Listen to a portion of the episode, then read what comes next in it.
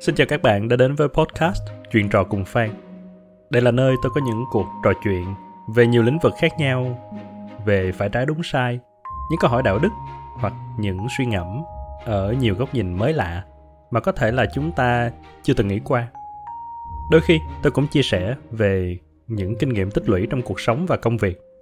Hy vọng sẽ đem lại ít nhiều suy nghĩ có ích cho tư duy logic, tư duy phản biện và quan điểm của chúng ta về cuộc sống. Trong tập này, chúng ta hãy nói về hướng nội. Mình là người hướng nội. Nhiều bạn của mình nghe tới đó liền lắc đầu không tin. Cũng vì vậy mà mình biết phần nhiều có những hiểu lầm nhất định về hướng nội. Lấy ví dụ, người hướng nội nhất định phải lầm lì ít nói, suốt ngày tự chơi một mình. Hiển nhiên người như vậy phần lớn là hướng nội, nhưng không phải ai hướng nội cũng là như vậy thực ra, hướng nội hay hướng ngoại, hiểu chính xác nhất là người đó tiêu tốn năng lượng tinh thần vào chuyện gì và sạc lại năng lượng nhờ chuyện gì. Người hướng nội hướng vào trong bản thân mình để sạc năng lượng, rồi đi xài nó ở bên ngoài. Ngược lại, người hướng ngoại sạc năng lượng ở bên ngoài và xài năng lượng khi đụng đến việc cần hướng vào trong mình. Nói cách khác, người hướng nội ở một mình thì dư thừa năng lượng, còn người hướng ngoại ở một mình là cạn queo năng lượng. Người hướng nội đi gặp mặt bạn bè một lúc là cạn năng lượng. Còn người hướng ngoại đi xã giao một cái là đầy pin. Đó là nói về sạc và xài. Không phải là thích hay không thích, hoặc giỏi hay không giỏi. Nghĩa là một người hướng nội vẫn có thể giao tiếp xã hội đàng hoàng. Tối tối party nhảy đầm, sáng đứng trước đám đông hùng biện. Trưa trưa rủ rê bạn bè đi ăn, đi chơi. Hoa gặp hoa nở, người gặp người thương tuy nhiên, cũng như chiếc smartphone đa năng đa nhiệm của bạn xài một lúc, pin sẽ cạn. Người hướng nội sẽ lui về một góc trong nội tâm mình để sạc lại năng lượng. Để ngày hôm sau tiếp tục tung tăng. Cũng tương tự như smartphone, họ sẽ không có vấn đề gì nếu cắm sạc hoài. Sạc ngày này sang tháng nọ, nhưng họ vẫn có thể bước ra khỏi góc an toàn của mình, không có vấn đề gì. Với điều kiện là năng lượng phải còn đủ người hướng nội vẫn có thể ưa thích những lúc hướng ra ngoài. Tận hưởng một bữa tiệc, cười đùa trong một cuộc hội họp, hòa mình vào đám đông trong ánh sáng pháo hoa, hăng hái tranh luận trong một bàn hội nghị.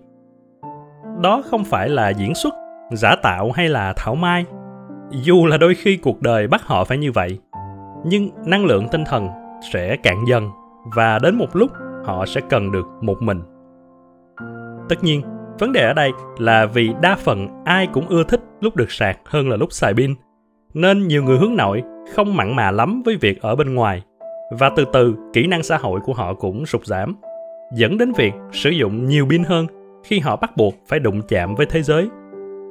Đó là một vòng lặp ác nghiệt mà một bộ phận người hướng nội sẽ chật vật đối mặt.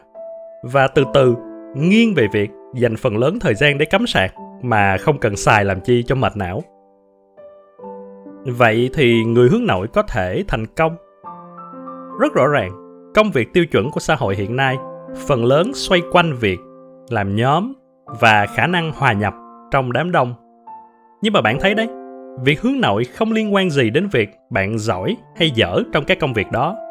Một khi đã sạc đầy bình thì chiếc smartphone của bạn thoải mái chạy video 4K, 8K, vừa chơi game vừa lướt quét là chuyện bình thường. Người hướng nội vẫn có thể là một lãnh đạo duyên dáng, hiểu chuyện và phong độ. Thực ra, chính thói quen hướng vào trong khiến họ có lợi thế trong việc lắng nghe, thấu hiểu và đặc biệt là tự suy ngẫm, tự vấn và tự cường. Họ có thể dễ dàng nhìn thấu những việc mà với quá nhiều tiếng ồn và sao nhãn xung quanh, người hướng ngoại có thể bỏ qua. Quan trọng nhất vẫn là đảm bảo được thời gian sạc pin đầy đủ và đừng để những định kiến khiến bạn hoang mang khó, không có nghĩa là bất khả thi. Người hướng nội có thể được yêu thương. Nếu bạn sẵn sàng trải lòng, bạn sẽ thấy những người hướng nội là những người lắng nghe tuyệt vời, những người với ý chí mạnh mẽ, đủ để làm chỗ dựa vững chắc.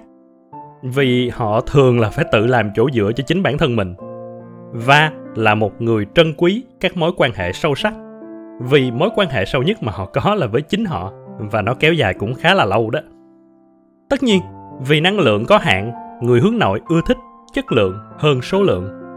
Và vì họ vẫn có thể rất giỏi trong mọi kỹ năng xã hội, chẳng có gì phải lo lắng khi là người hướng nội. Tất nhiên, đôi khi chúng ta vẫn bị hiểu lầm là không quan tâm, là không niềm nở. Nhưng cũng như một cái lớp lọc vậy đó, điều này giúp cho người hướng nội chỉ giữ cho mình những mối quan hệ thật sự, đồng cảm và thấu hiểu. Hay nói cách khác là rất là chất á tóm lại, người hướng nội như mình không có suốt ngày ở một mình. Mặc dù ở một mình suốt đợt cách ly thì cũng không có vấn đề gì. Người hướng nội như mình vẫn hướng ra ngoài thường xuyên, nhưng hướng vào trong thì mới là chân ái. Thật ra hướng nội hay hướng ngoại không phải là một nhãn dán cố định, mà là một quan phổ. Một người có thể hướng nội hay hướng ngoại ít hơn hoặc nhiều hơn và có thể thay đổi theo thời gian. Điều quan trọng là chúng ta biết được mình là ai mình tự hào với điều đó và cất bước đi tiếp đến nơi mình sẽ là ai trong tương lai. Với những bạn hướng ngoại, hãy thông cảm cho bọn mình.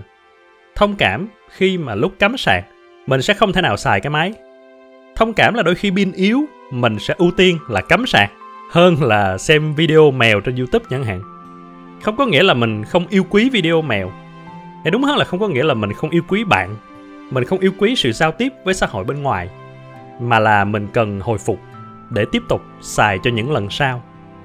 Và vì mình thật sự trân trọng mối quan hệ hay là công việc hay là khoảnh khắc này, mình cần đảm bảo có thể theo được nó dài dài mà không cạn queo pin tới nỗi hư máy cuối cùng, mình khẳng định là một lần nữa, mình hướng nội và mình ổn.